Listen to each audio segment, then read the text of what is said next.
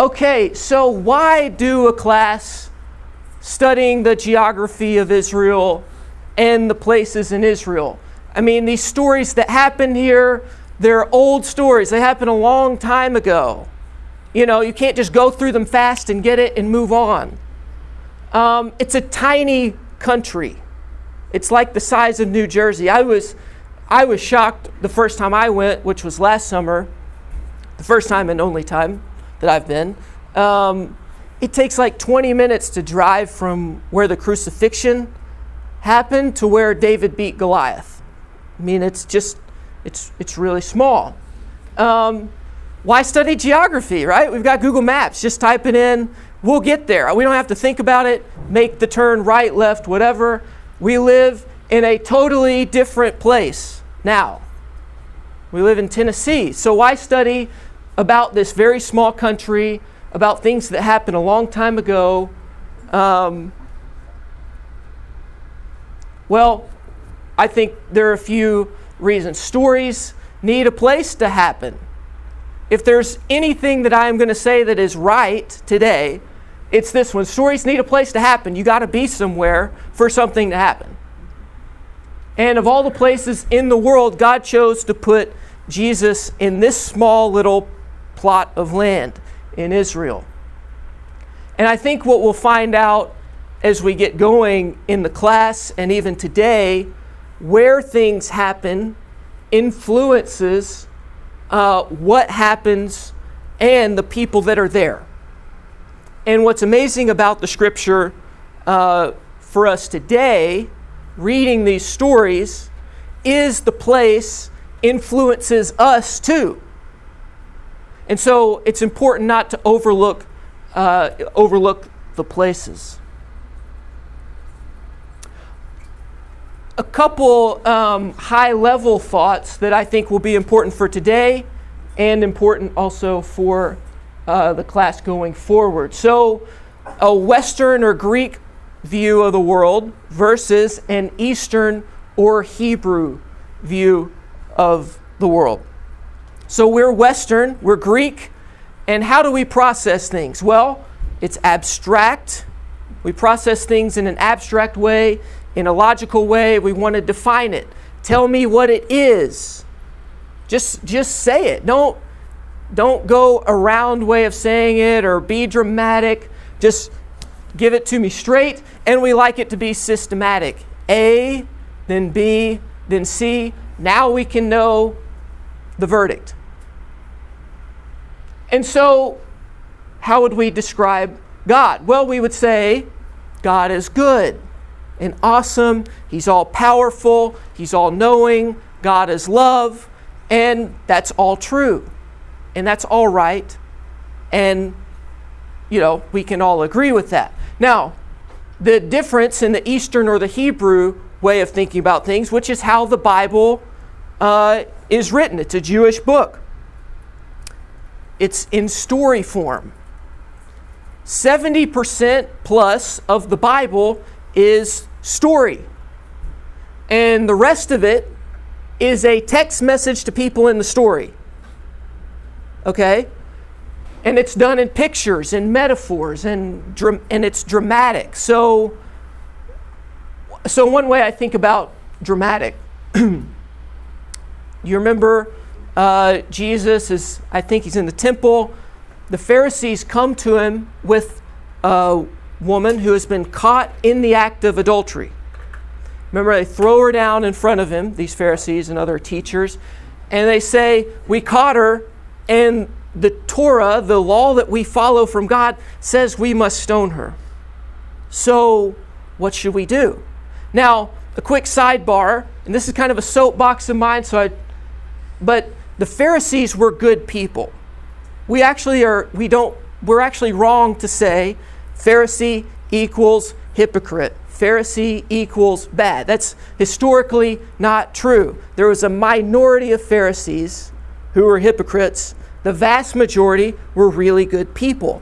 Now, if you take that approach to this story, then I think maybe some of the maybe some of the accusers or Pharisees thought, yeah, we, we want to stone her, we want to trap you, Rabbi Jesus in this, in this little thing we've set up. But I think also there was a majority in that group who said, look, our law says we should stone her, and we caught her. Is there a way around this? Jesus, is there a way that you interpret the scripture where we won't have to stone her? Right? You remember this? So then what does Jesus do? He, he bends down, he starts writing in the dirt. And, you know, I've heard theories. Was he writing the names of the people who were around him? All this stuff. Well, maybe. I don't know. But if you take this dramatic story form way of getting ideas and messages across, you have to remember devoted Jews, including Jesus, including the Pharisees, got their excitement for life, their passion for life, their understanding of life from their Bible. And so I've come to the point where, with, with Jesus and the Gospels, if I don't know the Old Testament reference, I don't think I'm wrong. I just don't know if I totally understand what's going on. So Jesus bends down, he starts writing in the dirt. Now, people who know the scriptures, which would be the people in that circle, would have thought about Jeremiah 17. And Jeremiah 17 says, Those who are against me, God says, Those who are against me, I will write their name in the dust. And it goes on to say, talk about the salvation of God, and it also talks about those who persecute people who shouldn't be persecuted. And so Jesus, by writing in the, dirt, in the dust, is pointing his audience to Jeremiah 17. And so all these guys holding these rocks go, okay, so we also must be careful about our own lives, our own ethical responsibility, our own morality, because if we're not careful, our names will be written in the dust. Okay, so there's a way of an example of a dramatic way of getting ideas, getting ideas across in the scripture. Now, a Hebrew would say, God is my rock, God is my shade, God is God is light, God is living water. Now, now there's these two lines in red. If you close your eyes and think about this group of words, God is awesome. God is powerful. God is true. If you close your eyes, there's no real picture there, right? It's, it's abstract. But for a Jew, you can come up with pictures right away. So that's kind of the difference in how uh, we have kind of we have to learn or kind of be aware of as we study the scriptures. Uh, another example um, Israel, the eastern side of it, is bordered by water, a, a sea at the north, the Sea of Galilee. Uh, they're connected by the River Jordan. And then there's the sea at the bottom, the Dead Sea. And um, they're both fed by the same source of water. But there's a difference. In the Sea of Galilee, it's full of fish, it's full of life in the Sea of Galilee. And the Dead Sea, as the name implies, there's no life there. Now, one teaching and one fascinating aspect of the geography of Israel is this we all receive gifts from the same source, right? Everybody in this room, everybody in this church, everybody in this city. We receive gifts from the same source. The difference is are we generous with what we've received and do we give it off and give it away? Or do we hoard it and does the giving stop with us? Are we going to be like the Sea of Galilee, full of life? Or the Dead Sea that just receives water and it stops there? Now, how many of you have looked at a map of Israel and immediately been reminded I need to be tithing, right? So that's, that's another example of how the geography of Israel has something to teach us. You can look at a map and go, oh my goodness, I need to be generous. I don't need to be like the Dead Sea. Risky move to talk about giving in the first class. So, okay, so um, the rabbis said there were three lands in the Torah, the first five books of the Bible. Egypt was Pharaoh's land, and then the wilderness was God's land, and then Canaan was Israel's land. And uh, the story we have of uh, the opening books of the Bible is God leads Israel out of Egypt to the promised land. The catch is most of the promised land is this desert, is wilderness. Now, we would like to picture, I think, that the promised land is a beach in Hawaii and it's all good. And God's going to get us out of this mess and get us there. But the reality of life, I think, as we know it week to week, month to month, year to year, is it's like this, as uh, Deuteronomy says, this vast and terrible wilderness. And it's tough. And it's, and it's hard and it's not easy.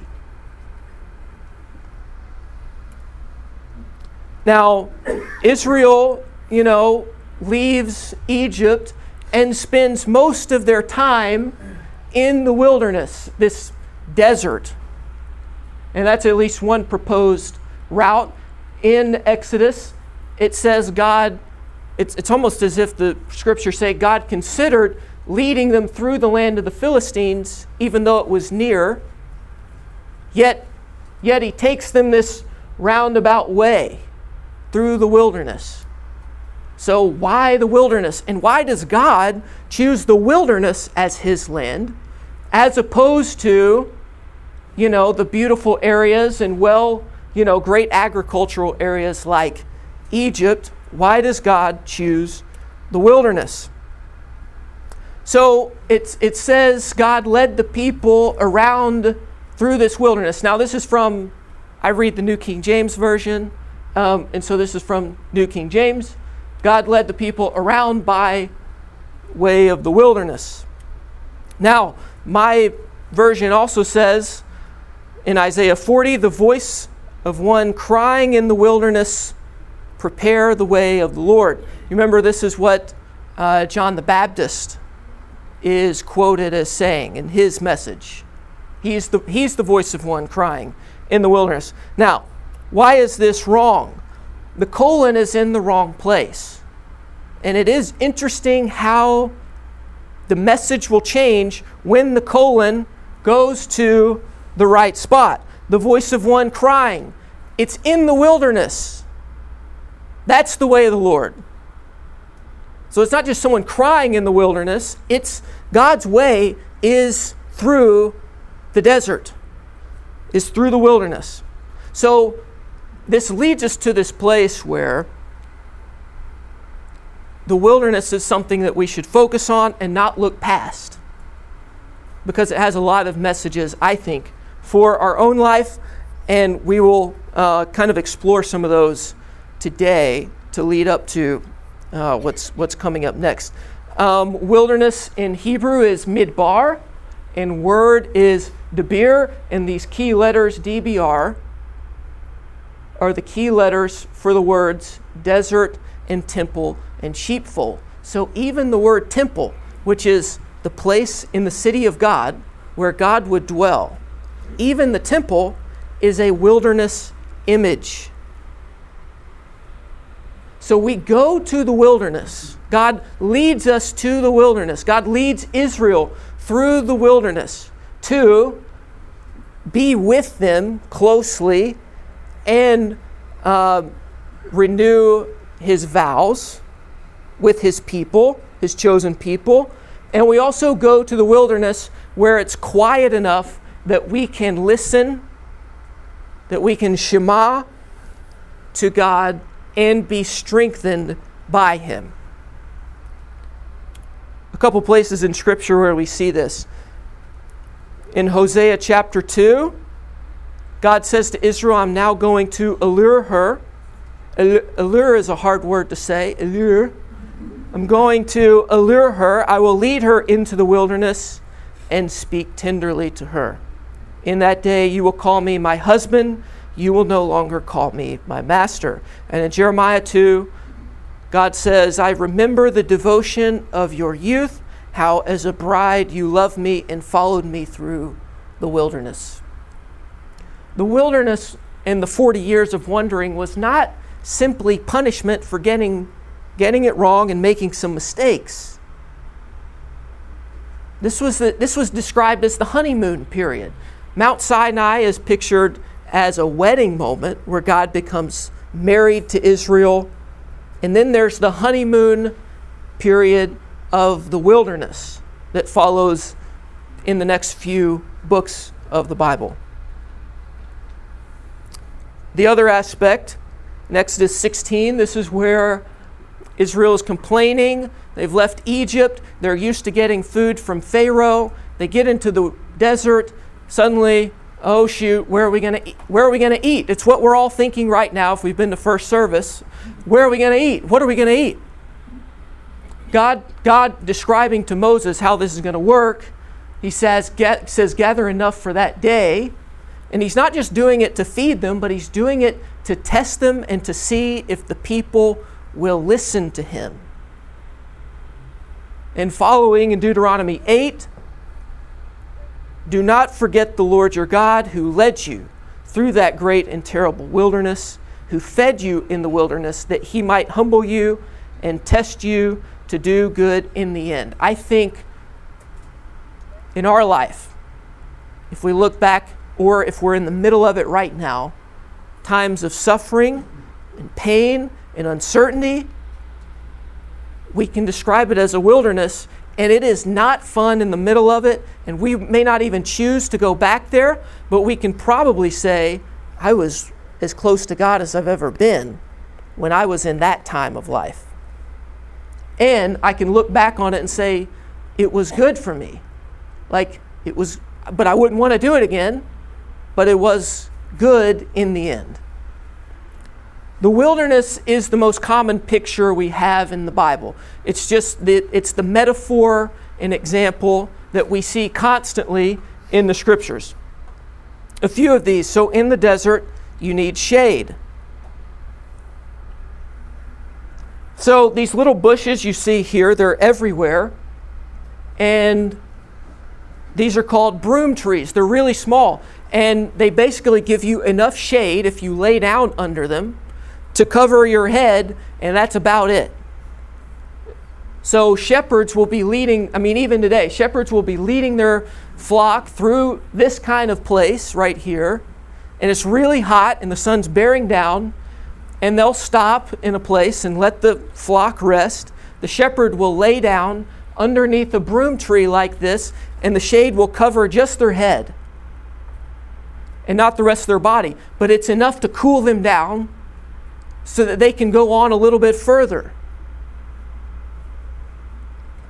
And so, this is how God describes himself in life God is like a broom tree. Psalm 121 The Lord watches over you, the Lord is the shade at your right hand. The sun will not harm you by day, nor the moon by night. Stretch out your right hand from where you are. Just don't hit the person in front of you. God is not any further than this right here. He's this close all the time. He doesn't get any further away than that, and you can't get any further away. Elijah is an example in 1 Kings 19. Elijah's done this, he's done more in one day than I'll do in my life. Uh, with the evil king and the pagan prophets, he destroys the pagan prophets. He's totally devoted to God. And he does these amazing, he's an amazing witness to how good God is as opposed to the pagan gods. God destroys the pagan gods And at the end of this massive display of powerful good works, no one changes. No one's convinced. And furthermore, uh, the king and queen want to kill Elijah. So he flees into the desert, and it says he came to a broom bush and sat down under it. So he would have sat down under something like this. The picture of the broom tree, and from these, uh, from these verses, is that God doesn't just take away the desert, send a cool breeze through, and drop the temperature to 65. God gives us enough shade to go on a little bit further. Now, the broom tree is the most common bush, basically, in the desert. So God is everywhere through the desert of our life. But again, He's not taking away the hardship, He gives us just enough relief to go on a little bit further. The other twist and challenge for us is that we also must be a broom tree for other people. And again, we don't have to change the world. We don't have to cure hunger. We don't, don't have to do these grand things. Just be a broom tree for somebody this week. An encouraging comment, a letter, a good conversation, asking questions, being interested in somebody. Be a broom tree. Be shade in the desert. Another uh, common picture in desert picture is that you need water, obviously. Um, it, it's, I went in June and it gets hotter afterwards, and I, it was really hot in June. I mean, it's, it's like here, we know heat uh, being in Nashville, and you, need, and you need water.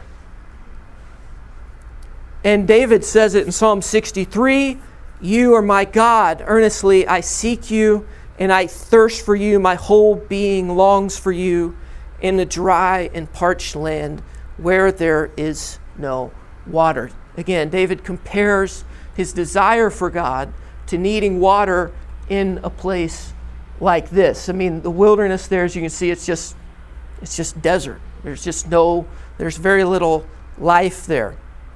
He also says in Psalm 42, as the deer pants for streams of water, so my soul pants for you, my God. My soul thirsts for the living God. Where can I go and meet with God?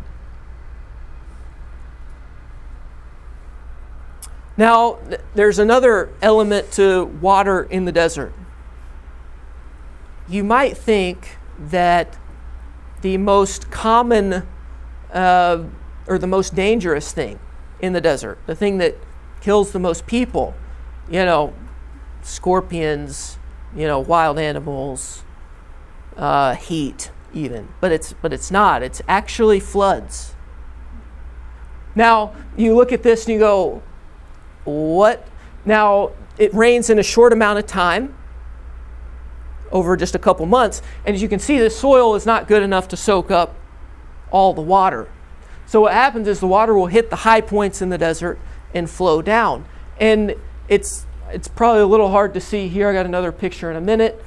It, the water, when it flows off these mountains, carves these kind of canyons or trenches into the desert or valleys. The Hebrew word is wadi. This water carves these trenches into the desert. And what will happen is it will be totally sunny outside, clear day, no clouds. And if you are in one of those trenches, the water will flow down from the high points and blow through these trenches. And if you're in it, you won't like you won't make it. I, I, I saw a video of it, and it's like chunks of rock that are also flowing through um, these trenches as it kind of cuts through the landscape and cuts through the mountainside. And so if you're in one of those if you're in one of those wadis and that water comes through uh, you, you probably won't make it. And again, it's a clear, sunny day, too. So there's no real indication except that you have to be aware of this and know where you should go and should not go. And so, David, in a time of suffering and need, says in Psalm 69 Save me, O God, the waters have come up to my neck. I sink in the, my, in the miry depths. I have come into the deep waters, the floods engulf me. This is what David's talking about. When these floods come through, life hits you out of nowhere with something you would have never dreamed for yourself. And you feel like, I'm up to here in life right now. And God, I need you to save me from this flood, this suffering in life. Another thing is, once the water clears out, it will kind of leave this very sticky, sandy ground underneath it in these trenches. So it's, you know, your feet kind of stick in the sand. And so, again, it's easier to get stuck in these things after it leaves this miry, clay, sand type thing. So David says in Psalm 40, I waited patiently for the Lord, and he heard my cry. He brought me up out of a horrible pit, out of the miry clay, and set my feet upon a rock and established my steps. God took me out of this wadi, out of this trench, and set me in a safe place. So the difference is some of the water is good and safe, and some of the water in Israel in the wilderness is dangerous. And if you're a shepherd with sheep, you've got to know the difference. Because the sheep don't know. The sheep are too dumb to know the difference in safe water or living water and water that kills, dangerous water. And so the picture in Psalm 23 that God is a shepherd who leads his sheep to good water, water that gives life. Now, this might make some sense of what Jesus says at the end of the Sermon on the Mount. The way he describes it is everybody can hear what I'm saying. The diff- and, and whether you agree or not, everybody can hear what I'm saying. The difference is who's going to be different from what I'm saying and who's going to keep doing what they've been doing. And he says it like this If you change because of what I say, you're like someone who builds their house in a good, safe place on the rock. But if you're someone who hears and doesn't change, you're like someone who builds their house in a wadi. And the flood and the rains will come down, and the floods will come up and blast through and destroy your house. Obviously, it would be foolish to build your house in a, in a wadi like this, in one of these trenches, because the water will come through at some point, and you won't be ready for it, and it will destroy the house.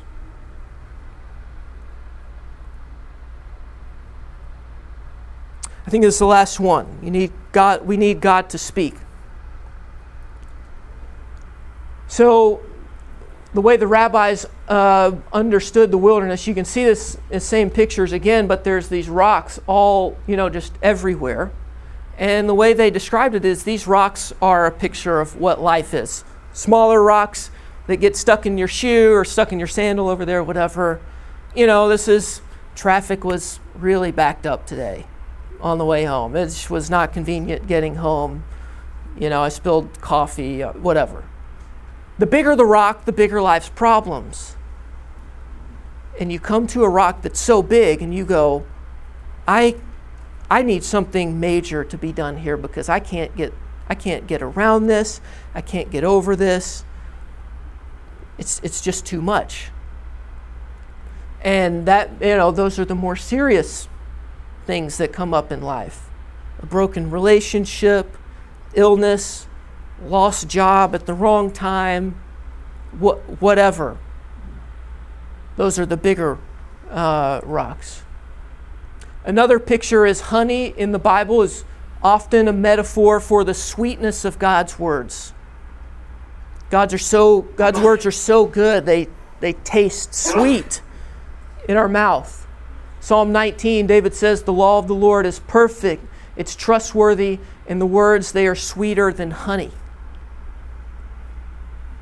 Now, to pull it all together, Psalm 81. God says, If my people would listen to me, if Israel would only follow my ways, with honey from the rock, I would satisfy you. Again, God's not taking away the rocks, but once we encounter the rocks along the way, God comes through in ways that we couldn't imagine, in ways that we couldn't conjure up ourselves. Um, so I think the question for us New Testament Christians is is this just an Old Testament thing? And clearly the answer is no. John the Baptist grew up, became strong in spirit, and was in the deserts till his time came. And even Jesus had to go through the wilderness. And it says the Spirit drove him there. You wonder if he, again, he didn't choose it, but God had to lead him there the same way God had to lead Israel through the desert as well. And Jesus was in the wilderness. He was tempted. But then, through that period at the end, the angels came and ministered to him.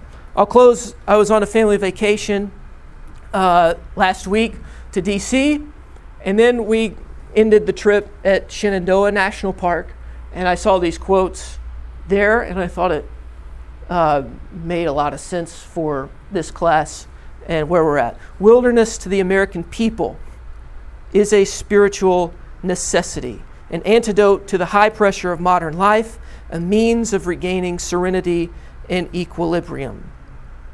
And I think, too, what the journey of the Exodus is, a journey through the wilderness of life, uh, is well described here. The voyage of discovery is not in seeking new landscapes, but in having new eyes. Um, I mean, we could you could do a whole quarter on the wilderness and the wilderness images and the stories that happen there, and um, I think the reason it's the most common picture in the Bible is because it's most common to us in our week to week life. The things that you have, it's life's not easy. We're not just cruising up and to the right kind of thing. Um, and I'm sure we could go around the room and tell stories of the broom trees in life where we've been one or we've been a beneficiary of someone else, um, giving us just a little bit, just enough to keep going or where we've gotten living water, or where we've been a sucker to the dangerous water. Um, I, I, mean, I think it, it, would be awesome to hear all the stories. We don't have time to do that now, but I would uh, like to open it up for any, any thoughts or comments on anything in the last couple minutes here.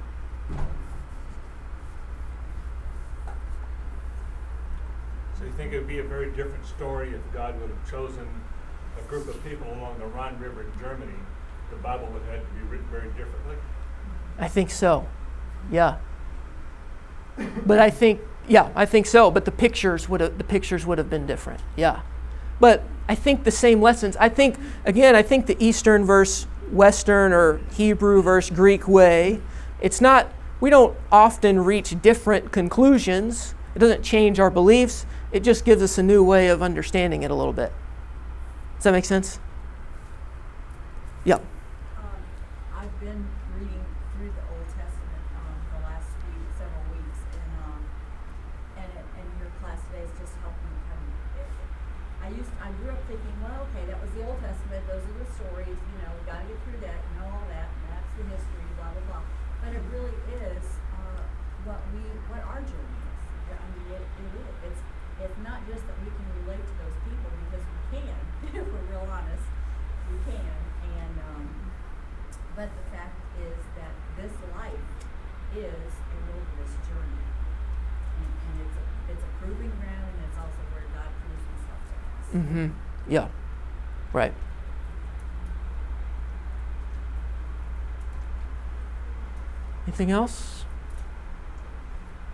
Awesome. Love you guys. Thanks for being here. Have a great week.